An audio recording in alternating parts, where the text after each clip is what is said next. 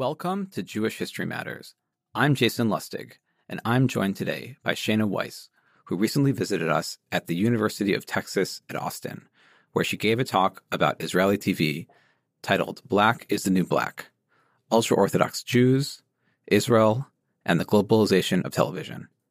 We were really excited to have her and to share her presentation here on the podcast, as well as a conversation about Israeli TV, the representation of ultra orthodoxy, and why this matters as we try to put Israel in a global context. Shayna Weiss is the Associate Director of the Schusterman Center for Israel Studies at Brandeis University.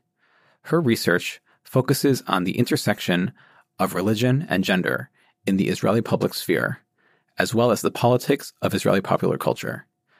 This comes together in a book manuscript she's currently working on about gender segregation in the Israeli public sphere as well as her work on Israeli TV. This is the first time that we've shared a public talk on the podcast, and hopefully not the last. I think that a podcast doesn't have to be just a virtual forum. It can also be a platform for thinking about how events and activities in the scholarly realm can reach a broad audience. So I'm really glad to share it. The issues that Shayna engages with here are really important as we think about Israeli culture in its global context with TV serving as a fascinating starting point for talking about how Israel represents itself on the world stage, the place of religion in Israeli society, and how Israel relates to the global marketplace. We were so glad to have Shayna join us here at UT, to have her for this exciting presentation, and also that we had a chance to talk about why these issues matter in a broad context. And I should mention that if you're interested in having Shayna come and speak about these issues and other related topics about popular culture, gender, and religion in modern and contemporary Israel, you can reach out to her by email, which we'll share in the show notes. I hope that you enjoy listening to this episode, and stick around also for our conversation about the broad significance of these issues when we look to understand the history and representation of ultra orthodoxy and the place of Israel in our 21st century globalized world. So thanks for listening. So I got into Israeli television because I wanted to learn Hebrew better. And I started watching Israeli television and I started noticing that similar to what was happening in America with conversations about representation, themes, who was on TV, that that conversation was happening in Israel as well. And I started thinking about what this might mean for Israel as a whole. But before we get into that, I want to talk a bit about the history of Israeli TV.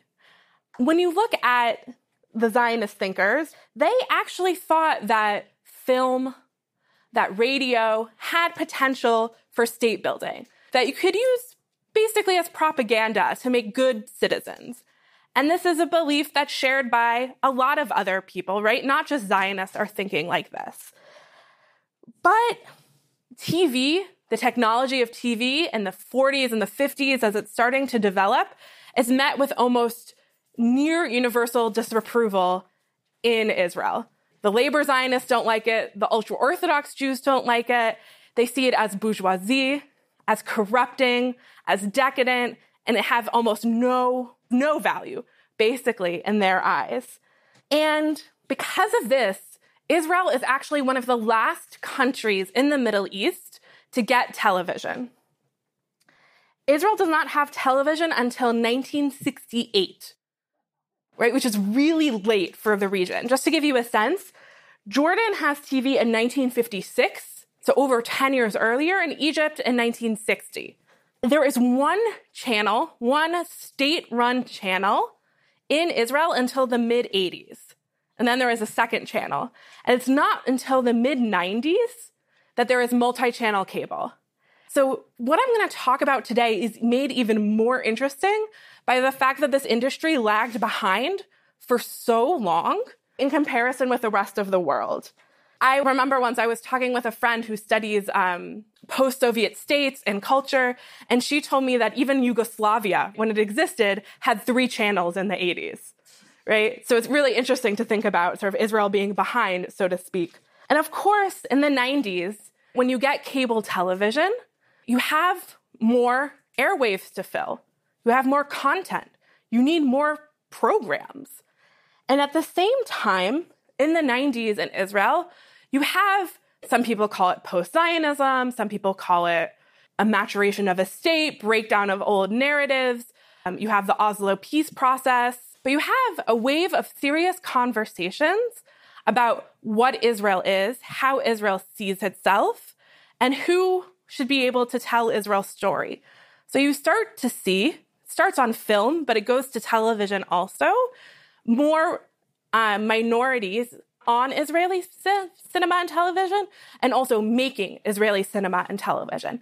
And both those parts are really important. In order to tell good stories about minority communities, right, and Israel is no different here, you need people from those minority communities who have a sense of authenticity, who know how to speak about those cultures.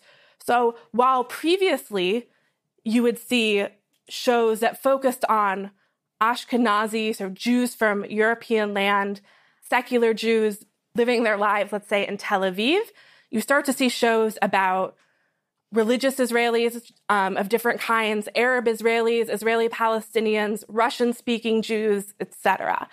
And when I talk today about ultra Orthodox Jews, it's important to remember that this is only one part of that story of diversity. And of course, this mirrors, as I've said, and as we you are probably know, developments in America as well. Not just diversity within a market, but also a global market. What does this global market for television mean? And how does it affect the content itself? Some of you have some of you heard of Fauda or maybe watched Fauda. It's a show about an Israeli counterterrorism unit that was picked up by Netflix. When I interviewed Israeli producers, they told me when they pitch shows to networks, Israeli networks, the networks ask them, how is this going to sell abroad? Israel is a small country. A lot of the people in Israel don't watch television or claim not to watch television or don't watch it in Hebrew. This may be changing, but Russian speaking Jews tend to watch in Russian. Palestinian Israelis tend to watch Arabic programming, right? So the, obviously the world is a lot bigger. And he called this the Fauda effect. And of course, if you're always thinking about how this will sell, not just in Israel, but in the world, that's going to affect the kind of shows that you make. Again, this is an overgeneralization, but to some extent, television is more commercial than film, especially in a place like Israel, where there's a lot of state funding for film. Though there's controversy there, that's another story. So I want to go to talk now about ultra Orthodox Jews and who they are. Sometimes you'll hear the term Haredim, which is the Hebrew term, which literally means trembling, sort of like shakers, for those of you who know your American religious history. It's the same idea, right? You're trembling before God, so to speak. You're so infused with God's love that you tremble at his sight or her sight. In English, you'll hear a bunch of different terms. Sometimes you'll hear ultra Orthodox, there's been a move to say fervently Orthodox.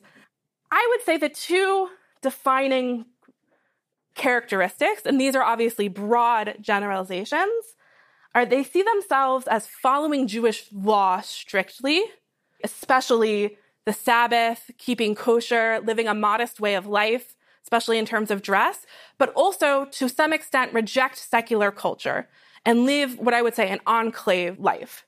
Different schools, different social lives, different neighborhoods, etc. They have their own social institutions. And what I'm saying now applies to not just Israel, but all over. There are ultra Orthodox populations in New York, um, in Baltimore, in London, and smaller populations across the world, but we're speaking mainly about Israel. Generally speaking, men and women have different social spheres, with, that is, with the exception of family life. And even though historically this movement comes from Europe, we start to see a growing number of Jews from Arab and Islamic lands, Mizrahi Jews, who are starting to adopt or be part of this ultra Orthodox society. Politically, there is a small minority that's anti Zionist that actively agitates against the state of Israel, but that's a very small minority. The vast majority, they may not support the state of Israel in terms of seeing it as the ideal homeland for the Jewish people, but they don't necessarily have an issue with its government and participate in the government, vote in elections, etc. And what's important, I think, and this is actually, I think, the most important thing to know about ultra Orthodox Jews, is that it's a kind of modernity. You'll sometimes see ways of talking that talk about medieval ways of life or whatnot. It's actually not true. Ultra Orthodox Judaism is a doubling down, it's a conscious observing of tradition. If you think of the different Jewish movements as a response to different question, right? The issue is we don't have a state, right? So let's become Zionists. The issue is with Judaism and modernity is that we need to update our religion to make it fit modern times, right? That's what Reform Judaism is going to say. Ultra Orthodox Judaism is going to say we need to double down on tradition. Nothing's going to change. So that's what's important. That's what's paradoxical about this. Ultra Orthodox Jews, sometimes even historians will say they represent a chain unbroken. Nothing has changed. Well, actually, a lot has changed. And their way of thinking and their way of living is actually quite new. That isn't to say that people didn't observe Jewish law. They have for a long time. But this self conscious way of doing it, in which they're defending their way of life against assimilators, etc., that's what's new. And that's what I think is interesting. There's no one way to be ultra Orthodox. There's dozens and dozens and dozens of subgroups. Um, there's Hasidic versus not Hasidic. There's different rabbis that people follow. Some tend to be more integrated with Israeli society, some less so. Um, it's about one out of every nine or so Israelis. They tend to have more children than the general Israeli population. However, those rates have, have actually fallen. And uh, we can think about sort of where these children will end up in the spectrum. Okay. So, taking all of that, when we start thinking about TV and visual culture, if we think about how ultra Orthodox Jews are portrayed, if they were portrayed at all, they were a laughing stock. This is um, a series of movies called Two Kuni Lemel. The first one is in the 60s, the later ones are the 70s and 80s. Um, it's actually based on a Yiddish story. There's one where he's in Tel Aviv, there's one where he goes to Cairo, hence the pyramids. But they're basically in this, they're the antithesis of the new Jew. If we think about Zionism, right, we think there's this idea that the Zionist Jew, the Sabra, he, and it's always a he, is strong. He fights for his homeland. He's not part of this meek diaspora tradition. Well, the ultra Orthodox Jew is the foil of that. So these are comic, they're one dimensional, and they're not sort of taken seriously if they appear at all. Uh, they're often feminized as opposed to the new Jew is sort of hyper masculine. And it's a symbol of what the Zionists left behind. And of course, in American culture, that is indeed Woody Allen from Annie Hall, right? The Haredi Jew symbolizes the sort of failure to assimilate. In this, he's meeting his non Jewish partner's family. And in his anxiety, even though he's an assimilated American Jew, he basically has this fever dream where he imagines himself as an ultra Orthodox Jew. The language is really visual.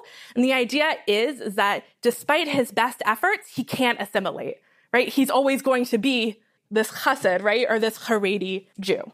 But as I said, this dichotomy starts to break down in the 90s and in the 2000s. And we start to see an interest in different kinds of Israelis' lives television shows start hiring people both to write and to star, especially with religious Jews. They will often hire consultants to make sure that there is a sense of authenticity because they have a, they want to represent this culture authentically, right? And not play it for jokes, so to speak, like it had been before. One of the first shows that does this is a show called in Hebrew Merchak Negia, in English A Touch Away. Um, it's from 2006, 2007. It is set in Bnei Brak, which is right outside of Tel Aviv, which is an ultra Orthodox neighborhood. It is about a Russian guy and a Haredi girl, and it's a Romeo and Juliet story. What's interesting is that there are two sort of others in this film or in this TV series, right? You have the Russian speaking Jewish community, and the Haredi community, and they're sort of put with each other. Uh, this is very much on purpose. This was actually funded by a project of the Avichai Foundation, which is a Jewish foundation that supports all sorts of sort of coexistence, multicultural events. And part of the idea with this is that Israelis live in a pretty segregated society, right? Neighborhoods tend to be secular or Arab or religious Zionist or whatnot. Maybe if we put these people's stories on a television show, they're more likely to sort of take them seriously or think about them, which is really interesting, right? There are similar series and studies in America from social scientists. If we see either negative portrayals or positive portrayals, right, of different minority groups on television, does that affect people's perceptions? Does it affect their voting patterns? Um, it's an interesting question to think about. And if you were a funder, right, is this something you would want to fund, right, to try and make changes in society? What's interesting about this, just from a cinematic point of view, right, is that the ultra Orthodox lifestyle is sort of in these sepia tones. It's very quiet. While the Russian family is loud, there's lots of colors, there's lots of music. So there's this interesting contrast set up um, that will continue or somewhat be challenged by things as we go along. So when we think about, when I think about these sort of three modes, right, of ultra Orthodox presentation, I think about one, we're just like you. And this is what I, this is what this a touch away and shows like Shtisel are trying to do. We, the ultra Orthodox Jews, we're just like you Israelis or you viewers. The second mode is we're better than you. And I'll explain what that, what I mean. And the third mode is, I would say dystopia or something is wrong. I'm still playing with how to think about the third one. I don't want to say we're worse than you because it's not quite what it's doing, but maybe that's what I'll go with. I assume a lot of you have seen Shtisel, or at least some of you. I'm seeing some people nod. If you haven't, it's excellent. Um, it's on Netflix. It is about a ultra Orthodox family living in Jerusalem, putting together their life back together after the matriarch of the family passes away. And, you know, Shtisel is really about a family drama. It's set with an ultra Orthodox family, but the things that happen, getting on with your life, love, father son tension, etc., are things that happen in any society. And I think that's part of its appeal. We're just like you. We have family drama, we fall in love. Romance plays a large role in all of this. My favorite sort of quote about Shtisel is they interviewed um, Glickman, who plays Shalom. He's the patriarch of the family. They said, you know, what's your motivation? What do you think about when you play Shalom? And he said, for me, Shtisel is like the Sopranos, and except instead of violence, there's cholent, which is this like Jewish stew that Haredi Jews tend to eat on Shabbat. So I actually think so. It's funny because he's a funny guy, but I actually think there's something very deep there and how he thinks about families and violence and trauma and how it's sublimated. But Shtisel, you know, what's fascinating is that it has become hugely popular in America. We don't know how many people watched it. Netflix won't tell us. But, you know, the Jewish community in New York and other places had, has organized these speaking tours of the actors from Shtisel that have had like thousands of people show up. I have a friend who is a rabbi um, who works in interfaith work in St. Louis. And she met with a group of Catholic priests. And they were like, oh, oh, you're a rabbi. Tell us about Shtisel. We've all been watching it. Um, so it's really interesting to think about why that is. I was reading with the one of the people who put on the Shtisel event in New York, where thousands of people came, and he said putting on this event was harder than putting on the event where Obama spoke in terms of people calling every day for tickets, all the drama, all the publicity, etc. So it's this really interesting mix of what I would say radical particularity, this family that's represented very accurately, and radical universality. You feel like you get it. You feel like you're part of it. What's interesting is that it really focuses on what I would say the sort of Haredi middle class that I, a group of Haredi Israelis who are starting to live like, who want to live lives like the rest of Israelis. They want to have middle class values. They want to take vacations. They want to have a certain way of life. And in that comes a certain set of values that the rest of us as non Haredim can recognize. And one of those key values, of course, is romance and the search for love. And that plays a large role in this as well. So, one of the things I mentioned earlier is that ultra Orthodox Jews are historically an Ashkenazi phenomenon. It's a movement that starts largely in Eastern Europe. But today in Israel, we start to see more and more Mizrahi Jews, Jews from Arab and Islamic lands, um, Jews who immigrated from places like Iraq and Yemen, start to take on an ultra Orthodox lifestyle. There's a lot of interesting politics that come along with that. The Shas party, which creates the best political ads in Israel, regardless of what you think about their politics, comes out of this, and also really interesting cultural movement as well. And here I want to go into the second sort of mode, and that's the we're better than you. I want to do that by talking about a show called Shababnikim. Uh, Shababnikim, it's actually an Arab word originally, as you can probably hear, means sort of like bums in Hebrew today, it's generally referred to the non elite of ultra Orthodox men, teenagers, young adults, who instead of spending all day learning like they should, are hanging out and having a good time.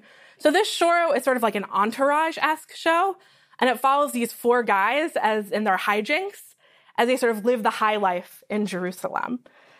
This show, it's the antithesis of what we saw before, right? Because the fact that Haredi Jews could be sex symbols or heartthrobs is completely antithetical to some of the ideas we were thinking about earlier. There's a scene in the first episode where they're actually playing football in Gan Sacher, American football with American guys, which is hilarious for many reasons if you know Jerusalem well. And there's a point where they say, don't pay attention to them. We're the story now like where what's going on, where what's important in Jerusalem. If you know your Israeli celebrities well, there's a brief shot of Yehuda Levy in um, in this clip that was shown. Yehuda Levy is like a Brad Pitt level type figure.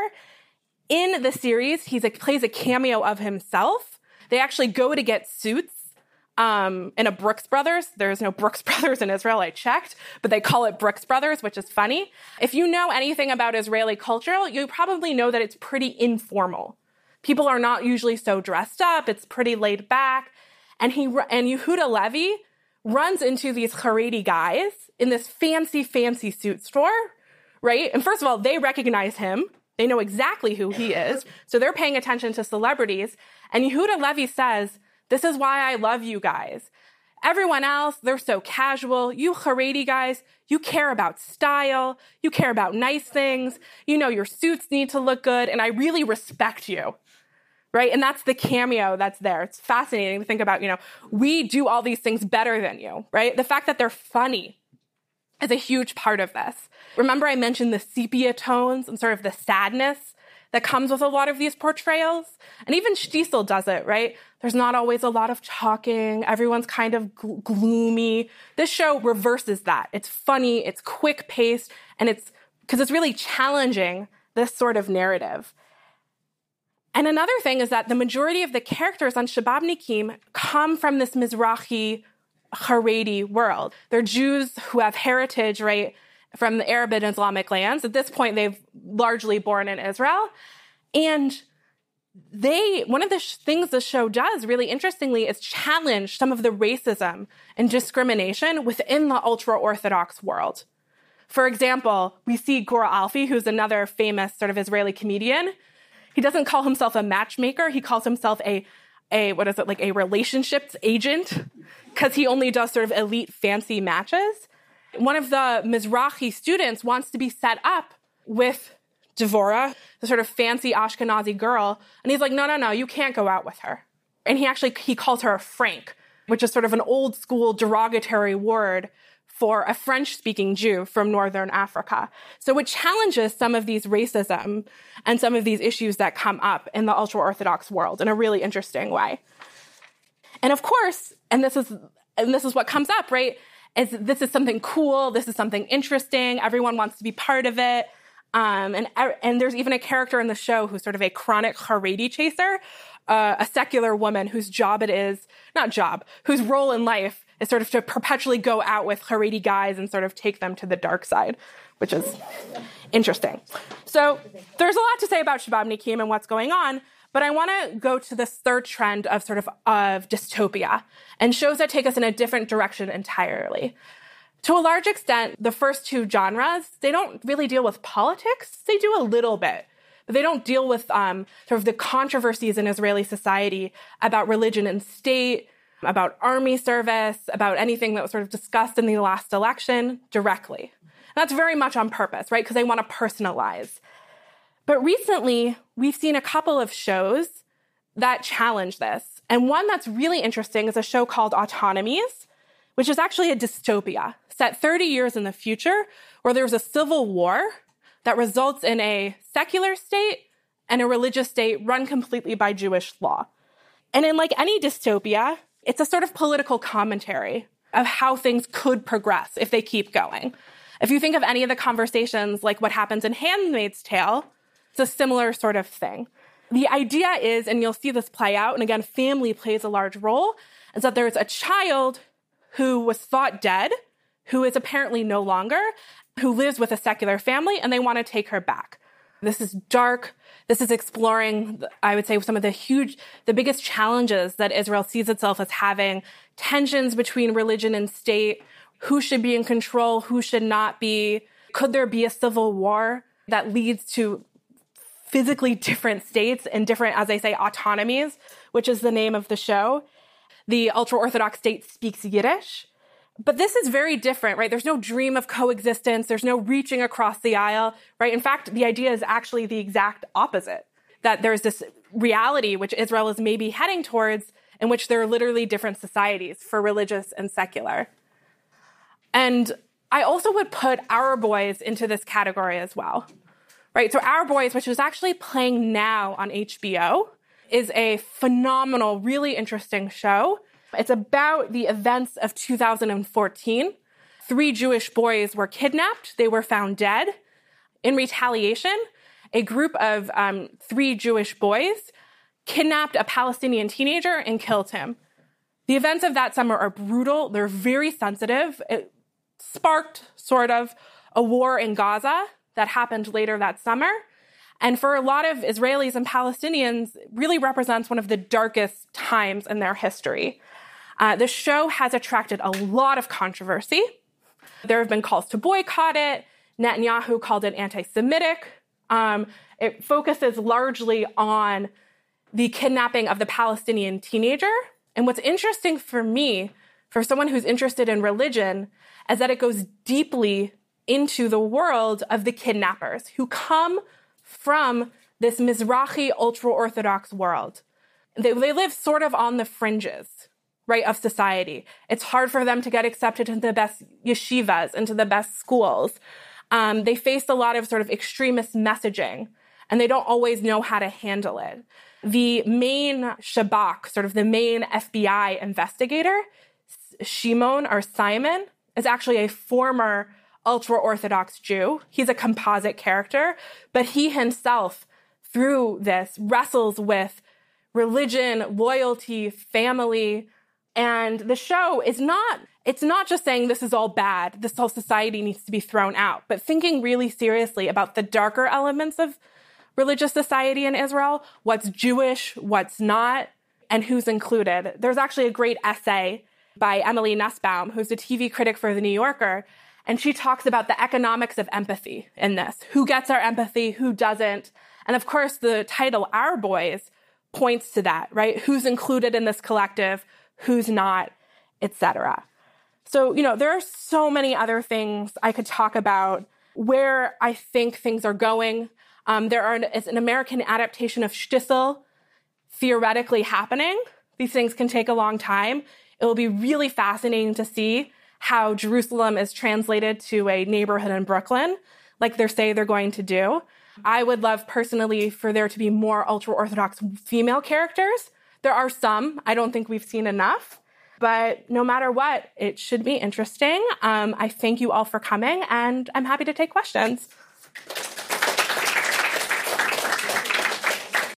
So we didn't record the Q&A, unfortunately, but I did get a chance to sit down with Shayna and chat with her about these fascinating issues and why they matter. Shayna, thanks so much, first of all, for joining us here at UT for this really interesting presentation.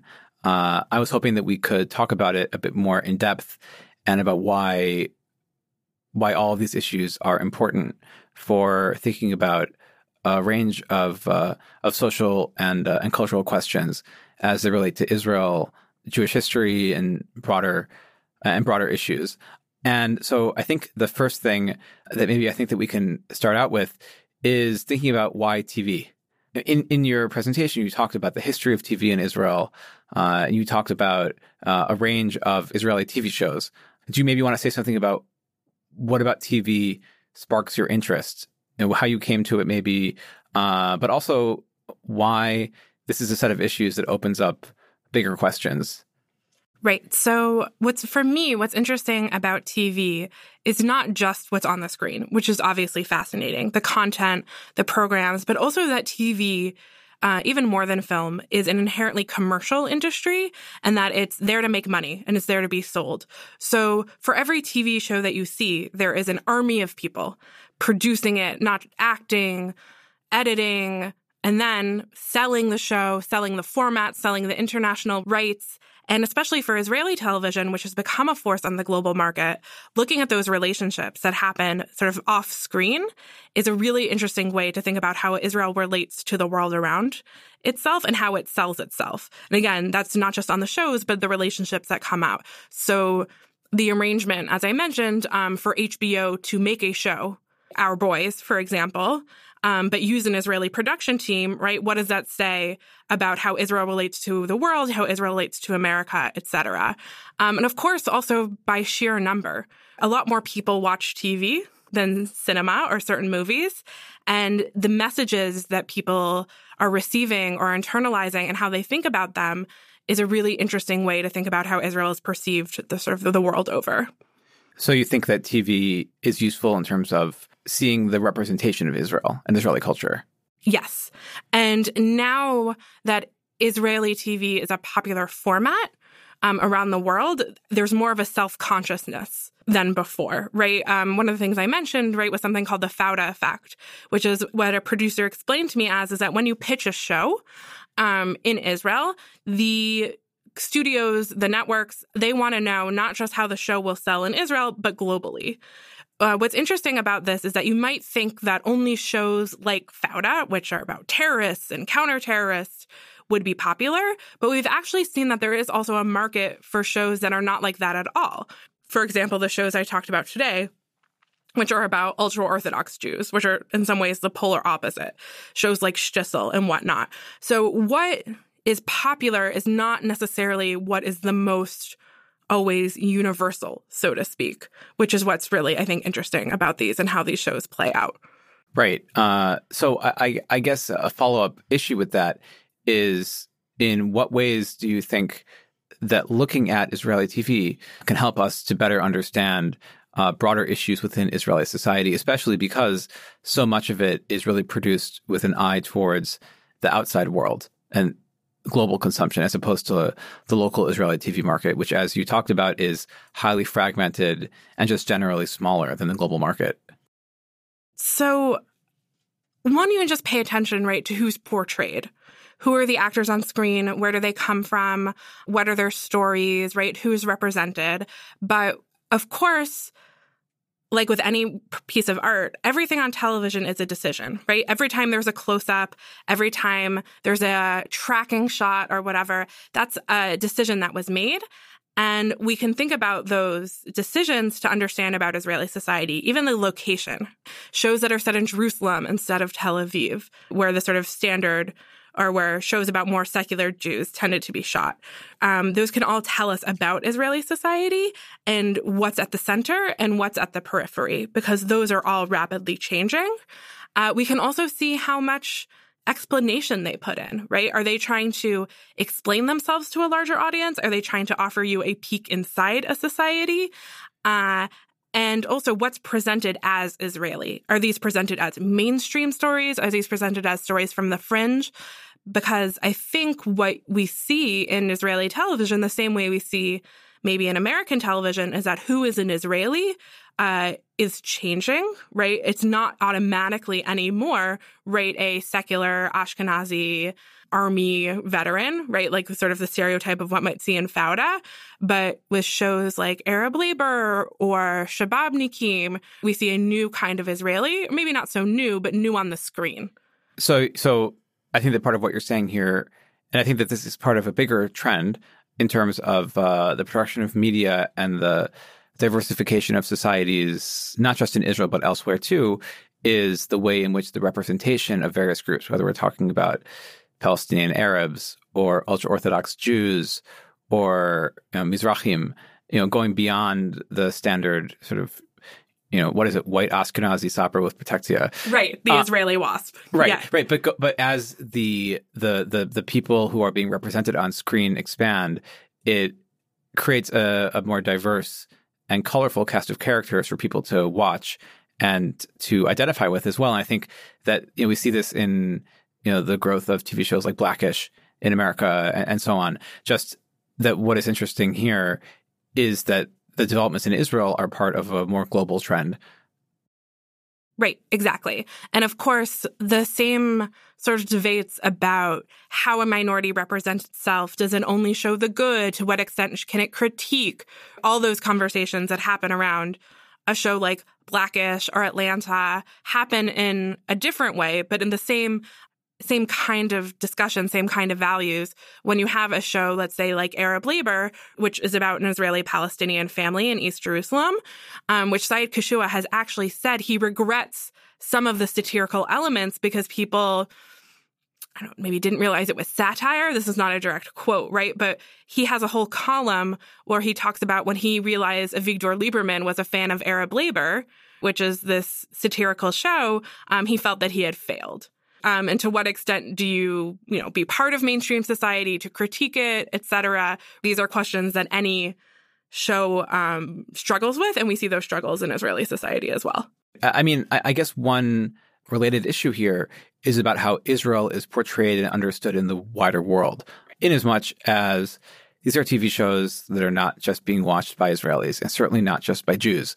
And so part of what's interesting about the increase in the amount of Israeli TV, uh, which is available for viewing within the global TV marketplace, is that this is a way for people to view and understand Israel in a range of ways uh, that previously had not been available. Right, and you st- and you're starting to see politicians talking about this Israeli TV, either for good or for bad. Right, Lior Raz, the star of the star of Fauda, spoke at AIPAC, Okay. And it's become part of this Hasbara narrative. Now, whether or not Lior Raz is doing it for the money or he, you know, wants to help Israel's image, right, we can argue about. But it's interesting that he's part of that.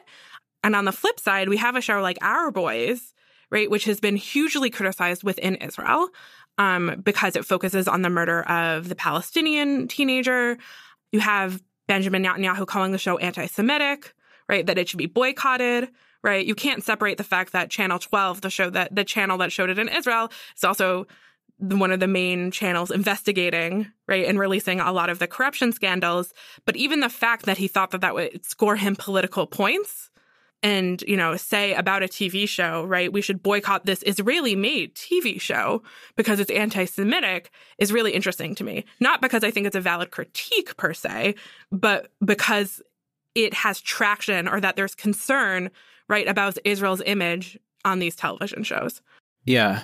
I mean, I think that it's interesting because it's part of this bigger transformation of the media landscape. Uh, you talk about how in Israel there was no TV before 1968, which is a really kind of fascinating, mm-hmm. you know, fascinating uh, sort of historical fact, but also just you know reflects a uh, sense of the the nature of media in Israel and elsewhere too, where for decades TV was the joke, you know, and film was where it was at. And in a lot of ways, it's kind of been turned on its head. Right. And it's also a lot about government control. Um, in Israel, television, there was one channel. There was also, I should say, there was a little bit of TV before 1968. There were some experiments with educational television. But when we talk about television as we know it, um, the IBA, right, Israel Broadcast Authority's channel, started in 1968. Uh, and it was state regulated. And like anything in Israel, it was state regulated and controlled largely by the Labor Party, right? Because those were the elite. Um, as that starts to deregulate, right, starting in the 80s and the 90s, we see the entry of commercial interests. And what's interesting to me in Israel's transition from a more socialist leaning to a more capitalist leaning state, the TV industry also plays a role of that as well. Really, the role of government and the declining role of government is part of the story of that. And for me, that's really interesting.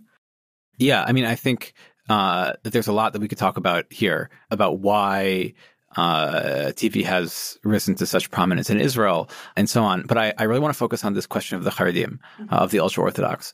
In as much as, you know, as you put it, black is the new black.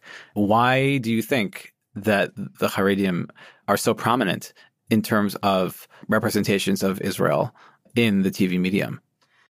So I think for a couple of reasons. One is that visually, it's very gripping, especially for male Haredim. They look different, they dress different.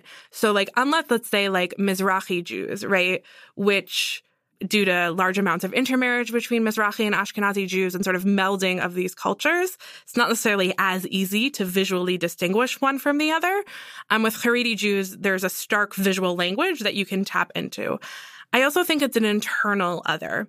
Unlike, let's say, like the issue of the Palestinians, this is an other that's still Jewish. And when you explore this other, you're also asking questions about your own Jewish identity. And here I'm obviously speaking for the Jewish Israeli majority. So in some ways, it's almost a safer other because it's still part of this Jewish collective. And I think for so long, because it was the antithesis of the sort of new Jew, right? You have the old Haredi Jew who is living an exilic way of life and, you know, clings to tradition. And that's opposite to the new Israeli Sabra. Given that those ideas have, I don't want to say fully collapsed, but have definitely shifted, especially with a growing interest in religion in Israeli society, the Haredim are a natural place to turn. Mm-hmm. I think that it's a reflection of the fact that the Haredim are a major part of Israeli society. Correct. Correct. Um, definitely. And there is a larger and larger number of Israeli Haredim who are interested in being part of Israeli wider Israeli society and see themselves as part of wider Israeli society, uh, and that plays a role not just in employment, but also in the cultural world as well. Mm-hmm. I mean, I think that it's interesting because it, it, reminds me of a whole range of, of issues. Uh, we did the episode uh, with David Biale a while back where we talked about his, uh, you know, the history of Hasidim, uh, mm-hmm. Hasidism. Uh, and one of the questions that we talked about then was why Hasidim are of great interest. And part of the question there was ways in which this particular set of Jews represents a kind of a an internal other with which many Jews are fascinated. And I think that this is also true in terms of the question of Haredim on TV. Uh, I think that there is a fascination with this group of people that are, broadly speaking, not that well understood by the general public. And I think maybe even the case among some of the TV producers uh, though you know a lot more about that than I do. Uh, I think that there is this aspect of um, kind of an Orientalism within it. I think, right. So I think there's an awareness of that delicate balance of not wanting to be entirely voyeuristic, right? Like offering a peep in. And I think if you look at some of the earlier shows, especially in cinema, less so in television, you see some of that voyeurism. Like we want to look inside this hidden society, show you all their secrets, etc. I think because there are many more insiders now involved, um, there's less of that. Um, but it's still definitely something that's discussed um, the sort of Orientalist gaze and to what extent this plays a role in all this.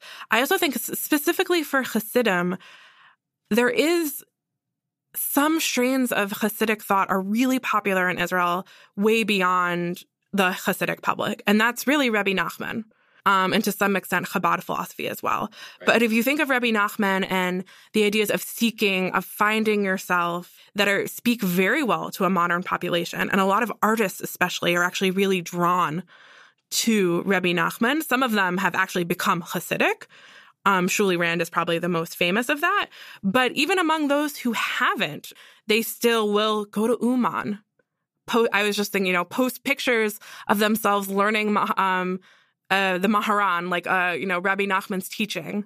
And so this interest in seeking and sort of new age spirituality and some aspects of Hasidut meld very well together. And we see that in the entertainment industry in Israel, which a lot of celebrities are becoming more interested in Judaism. Um, and that, of course, plays a role in the subjects and the shows that they make as well. Right. But correct me if I'm wrong. Uh, would you say that most of the representations of ultra Orthodox Jews, of Haredim on Israeli TV is not Hasidic Judaism, but more um, the Misnagdic approach, you know, sort of the you know with with the focus on learning, you know, studying, uh, or or or am I sort of off the mark here? Well, I think in general, these worlds are much more mixed than they were even, let's say, 50 years ago. And so even in the Hasidic world, there are Hasidic yeshivas and things like that. I would say that there, most shows are either about the Sephardi Haredim, and I actually think that's where the, some of the most interesting shows are coming from, or actually the Hasidim, because that again is sort of more easily the language for that is there in the culture. The side locks, the ecstatic sort of worship, etc. And also because again, not every kind of Hasidim, but right, a lot of Hasidic thought lends itself to a spiritual seeking sort of discourse that draws in, I think, a lot of more secular viewers. But it's usually not, and this is very on purpose, it's usually not a specific sect. Mm-hmm. Um, it's usually sort of com- amalgamation because they don't necessarily want to make it about the Vizhnitzer or the Bobov or etc. Um, there was an exception. There was a show which I loved called Kathmandu about a Chabad house in Nepal. Um, and sort of this fictional series about a Chabad couple in Nepal. Um, but that's an exception that it was about really a specific group. Right, right. I mean, I think that that's part of something that happens with you know the production for TV and film in general, right? right? That you have the creation of composite characters, right? Just the same way you have a composite religion in a way, because the truth is that very few viewers will understand the difference between you know this Hasidic dynasty and that Hasidic dynasty, right. or even just the distinction between between Hasidic Jews and the Misnagdim.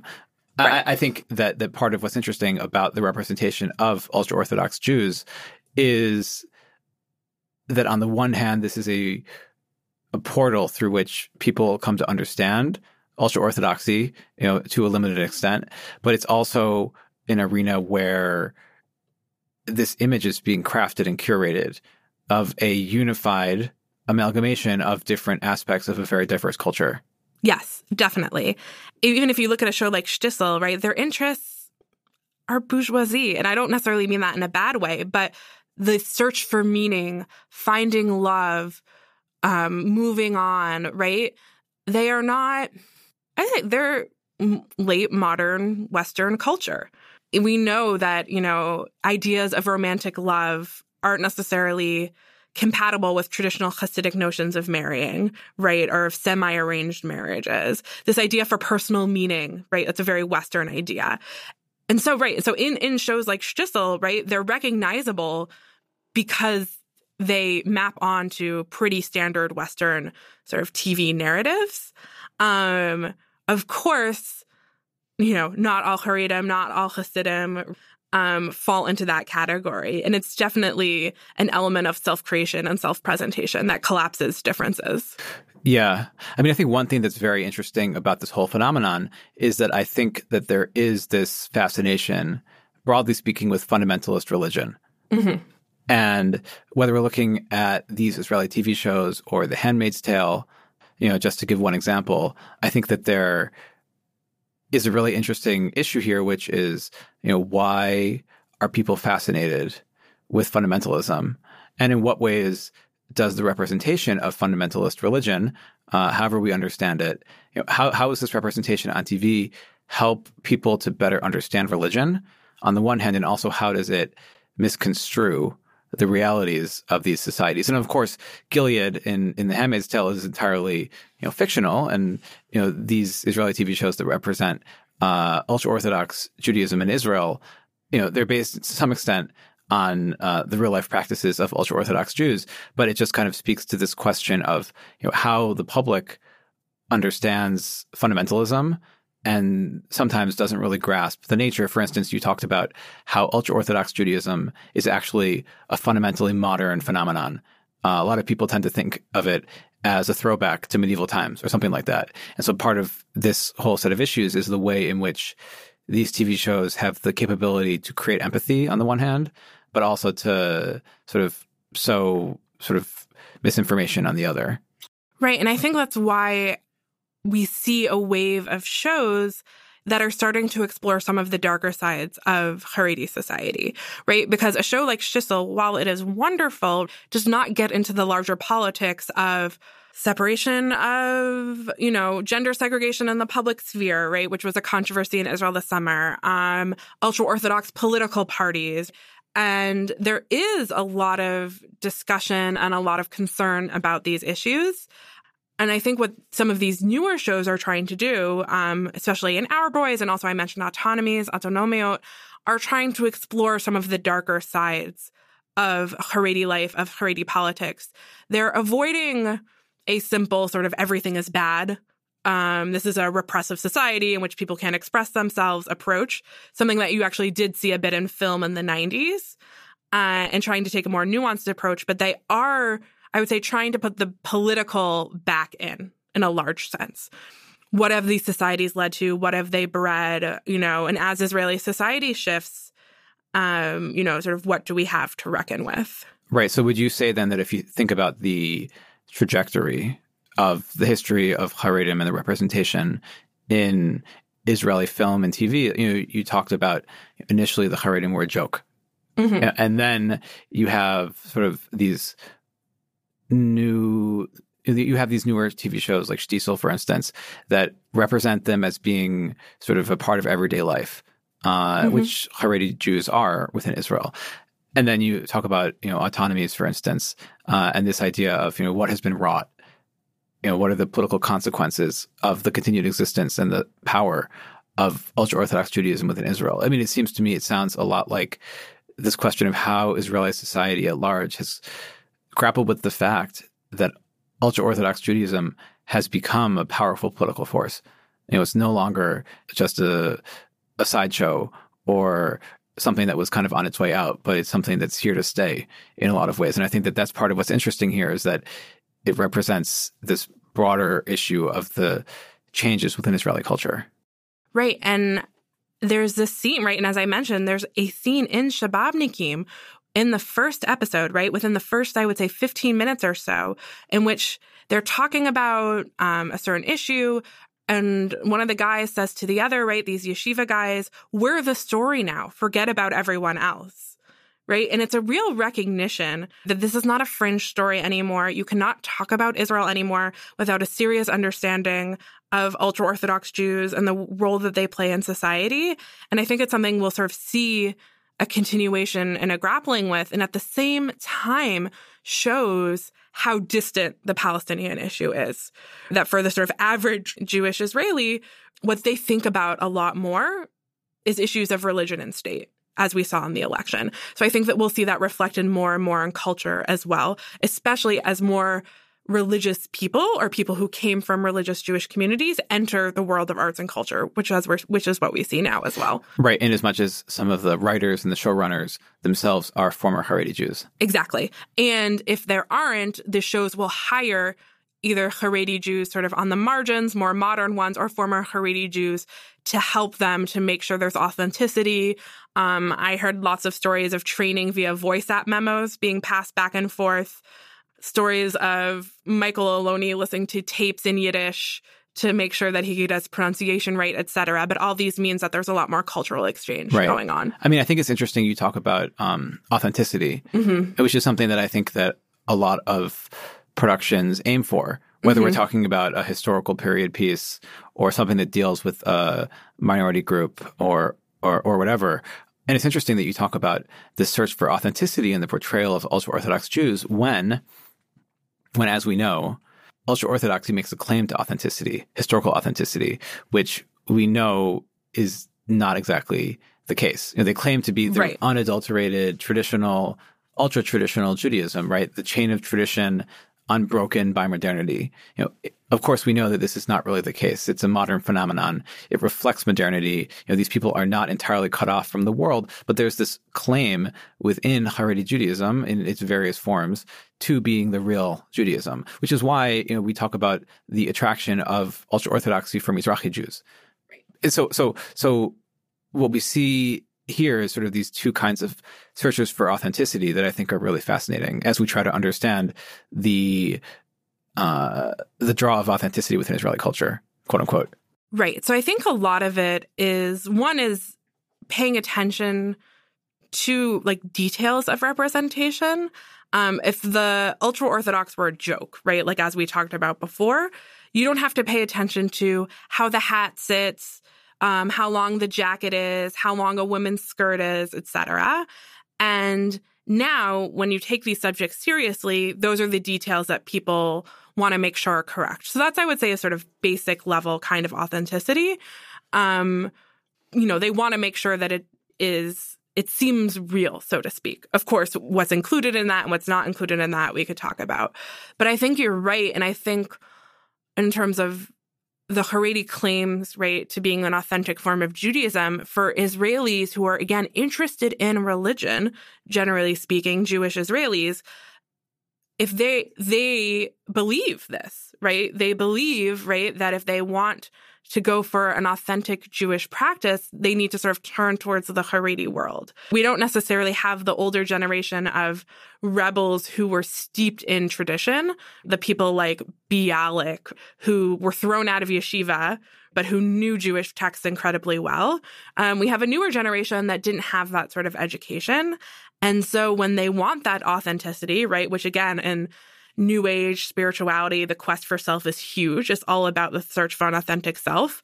They're going to turn to what they see as an authentic form of Judaism. And I think that's definitely a large part of the interest in Haredi culture and Haredi society.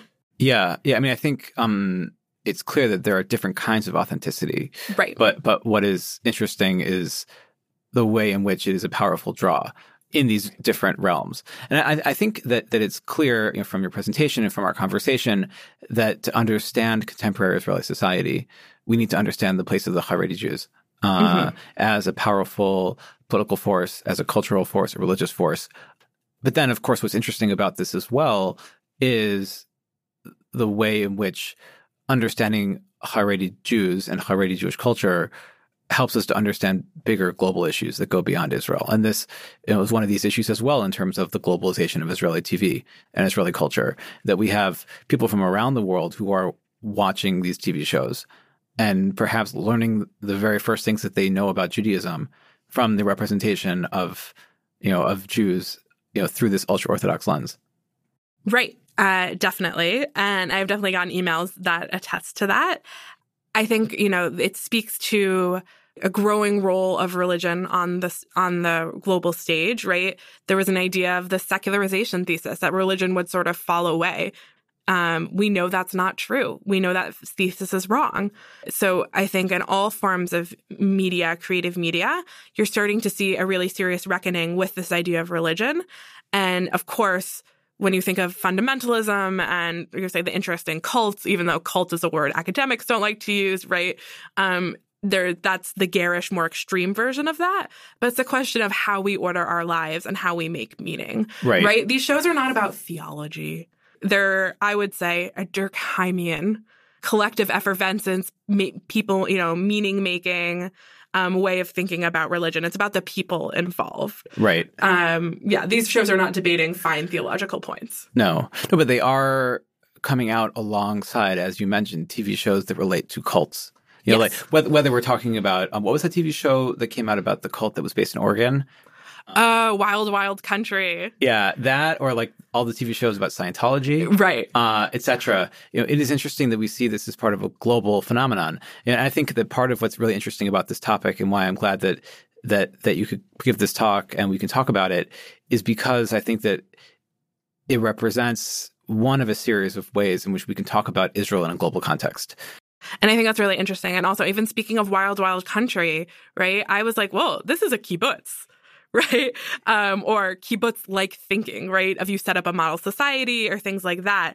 Again, this is why it's so important to think of these things in a global context. That if you want to teach about a kibbutz or think about a kibbutz beyond the immediate context of the Israeli experiment, you talk about what it means to set up an ideal society and what happens when inconveniently there are locals there that you need to deal with.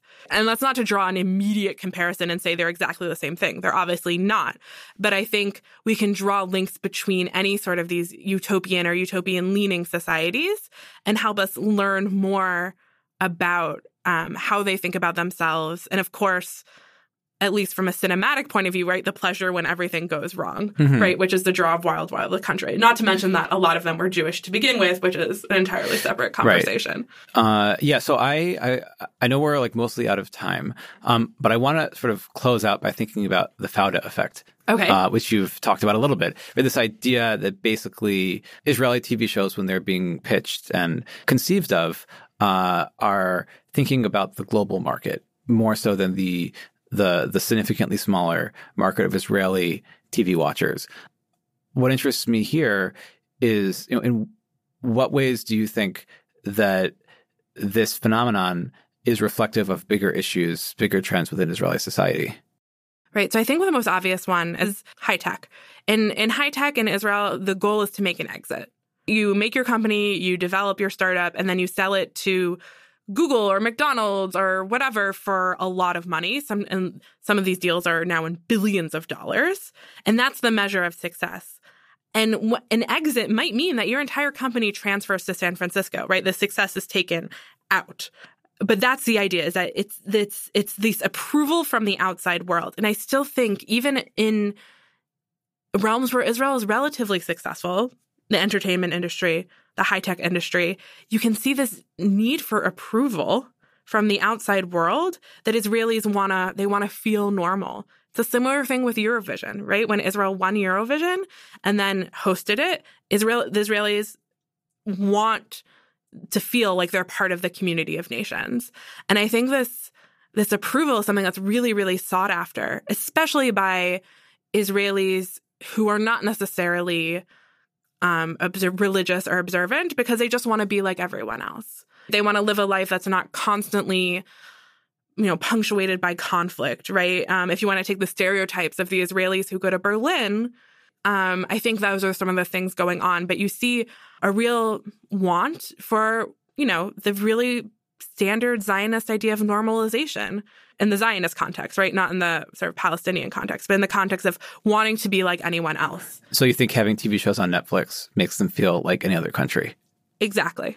And if they can do it even better, that's even better. But it's a sign of recognition and a sign of we're part of this, we're part of the global community. Right. I mean, I think for me, what's so striking about it is, like you said, this relationship, perhaps analogous, between the Israeli high tech sector and the vision of getting bought out by the Googles and the Apples of the world. And the idea that you produce a TV show in Israel that will then get picked up by Netflix or Amazon uh, or get remade in an American context. And I think that, that that's very interesting as we think about the way that Israel, its people, its businesses see themselves on the global stage. Yeah, definitely. And especially with this HBO show where HBO put up the money up front and paid for a show that Israeli production companies would not be able to afford on their own mm-hmm. is really interesting. And I think my guess, right, is that I think we will start to see more shows like that. Um, in which they're sort of ordered by these major companies. It'll be interesting to see if that's the next direction in which things go. Right. Uh, all right. Well, thank you so much. Thank you. I mean, uh, I guess one final just quick question, you know, is you know, if people want to watch some of these TV shows, what are one or two shows that you would recommend, and where where do people find them? Right. So this is a, a, constant challenge, but two shows that I'm going to plug that I think are lesser known. Um, one is a show I mentioned uh, earlier called A Touch Away or Merchak Negia. It is from 2006, 2007. It's one of the first shows um, to deal with ultra Orthodox Jews. And it's about a Romeo and Juliet type story of a Russian speaking immigrant um, and a Haredi, uh, his Haredi neighbor, and they fall in love, and there's lots of drama. And I think it's really interesting, one, because it's one of the first, but also because it makes interesting parallels between the Haredi population and the Russian speaking population. And then the other one, which comes out of left field entirely, is a show called Juda. Uh, I think it is still on Hulu about a Jewish vampire. It is wacky, sort of out of this world. And I think is a really interesting merger of sort of concerns about Jewishness, about boundaries, and um, Jewish relationship, especially to Eastern Europe, and exploring, you know, the very important question of how should a Jewish vampire conduct his life. So those are my two recommendations. All right. Well, thanks again. Thank you. And thanks to you for listening to this episode. I should also mention that Shayna's visit here at UT and her talk were sponsored by a range of groups, including the Israel Institute, the UT Schusterman Center for Jewish Studies, as well as the Center for Middle Eastern Studies, the Department of Radio, Television, and Film, and the Department of Religious Studies here. In any case, thanks for listening. I hope you have a chance to check out some of the shows that Shayna and I talked about today. And until next time, I'm Jason Lustig, and thanks for listening to Jewish History Matters.